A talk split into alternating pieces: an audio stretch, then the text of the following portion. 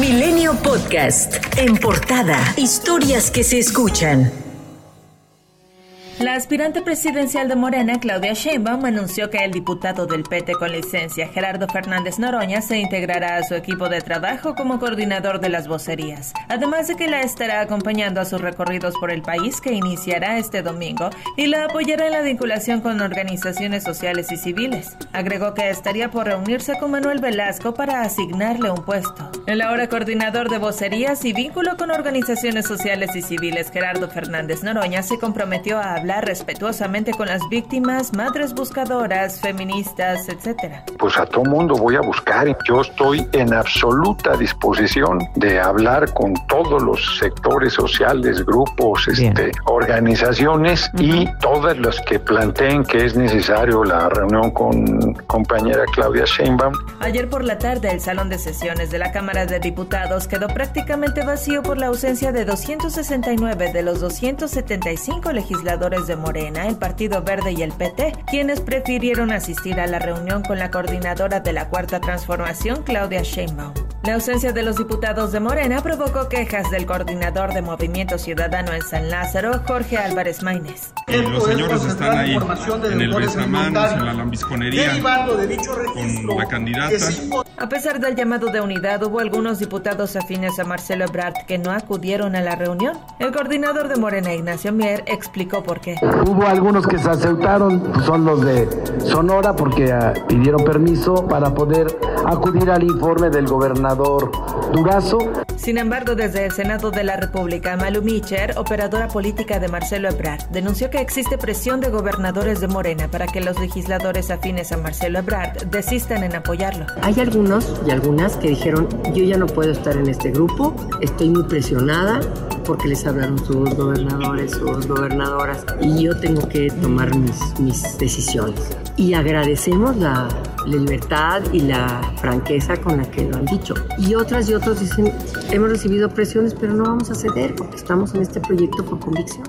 Por su parte, Gerardo Fernández Noroña reveló que es muy probable que Marcelo Ebrard se quede en Morena, pues asegura las conversaciones entre el ex canciller y Claudia Sheinbaum van por buen camino. Yo platiqué largo con Claudia hoy por la mañana y me decía que ella está pensando que sí va a regresar eh, Marcelo Ebrard, que ve las cosas bien. Yo tenía una visión más negra del asunto, pero parece que las conversaciones y los puentes que se han ido planteando van dando resultado y él tendría su espacio ahí en el Senado, que, es lo que le correspondería según el acuerdo que se tuvo. Y el presidente Andrés Manuel López Obrador descartó que haya o habrá alguna ruptura dentro de Morena tras la posible salida de Marcelo Ebrard. Donde sea ruptura es entre el presidente y los representantes del Poder Judicial. López Obrador adelantó que no los invitaría a la ceremonia del grito de independencia en Palacio Nacional, pues aseguró que no existe una buena relación entre ambas partes y que el evento sería muy limitado y austero. Nada más es una representación del gobierno,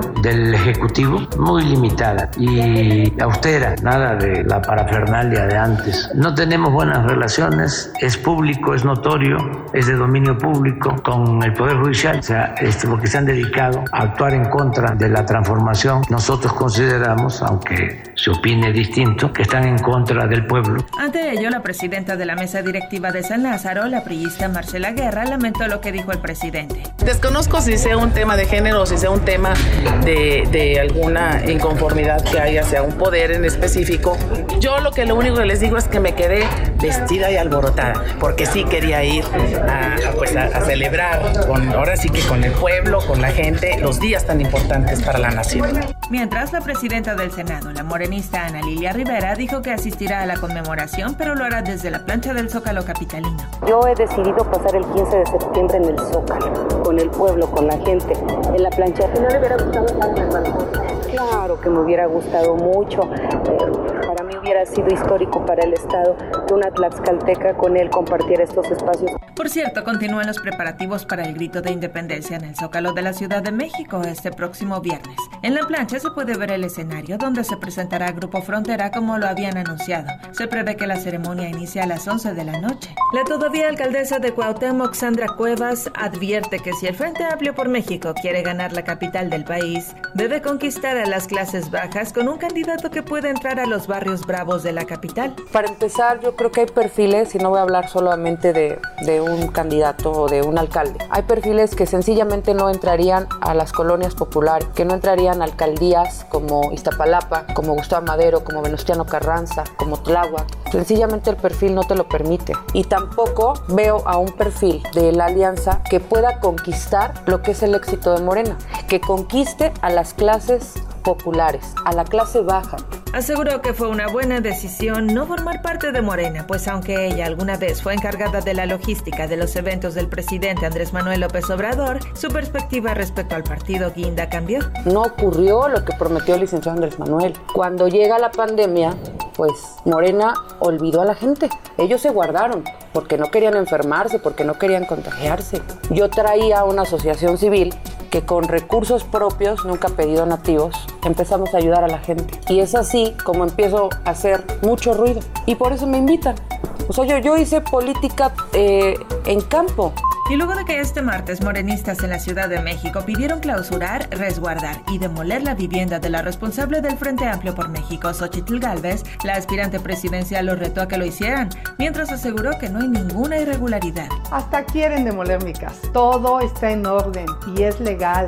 Los reto demuélanla. No me preocupa. Así como la gente me abrió su corazón cuando me cerraron Palacio Nacional, ahora la gente me recibirá en sus casas con las puertas abiertas. A la exigencia de Morena se sumó el ex jefe delegacional de Miguel Hidalgo, Víctor Hugo Romo, quien retó a Galvez a un debate público por este tema.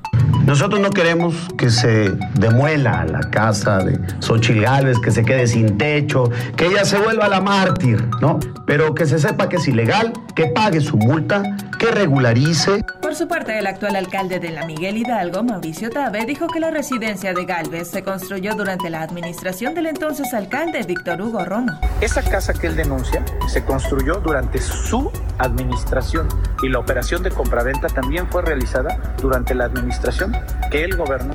Maestros se manifestaron a las afueras de la Dirección General del Colegio de Bachilleres en Chiapas para exigir justicia por el asesinato de su compañera Bernie Flor Mejía, quien fue secuestrada el jueves mientras impartía clases en el municipio de Amatenango de la Frontera y fue encontrada muerta el martes. Los docentes señalan que existen reportes en otros planteles de diferentes municipios donde las maestras se encuentran amenazadas. Las autoridades son insistentes con las víctimas de amenazas para que pongan denuncias. Así lo hizo la maestra del plantel 289 de Educación Media Superior en Trinitaria, Chiapas, Edith Llanos, quien acudió a la fiscalía, pero como respuesta no solo no le ayudaron, sino que también fue despedida. Y tras la intimidación con armas de fuego que sufrieron integrantes de las Madres Buscadoras de Sonora, se reforzará la seguridad en las jornadas de búsqueda con un mayor número de elementos. Así lo informó la activista Ceci Patricia Flores Armenta. Nos invitan a avisarles en cuanto tengamos un llamado para reforzar la seguridad. Para lo que pasó el domingo no vuelva a pasar. Para lo que estamos pasando de amedrentaciones y eso, no nos sientamos así. Tal y cual tenemos todo el apoyo del gobierno del estado de Sonora para que las búsquedas sigan siendo posibles, no las vamos a parar. El Instituto de Astronomía de la Universidad Nacional Autónoma de México aseguró que hasta la fecha no hay ningún reporte que ofrezca evidencias de vida fuera de la Tierra.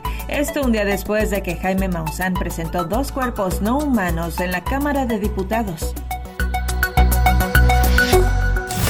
Milenio Podcast.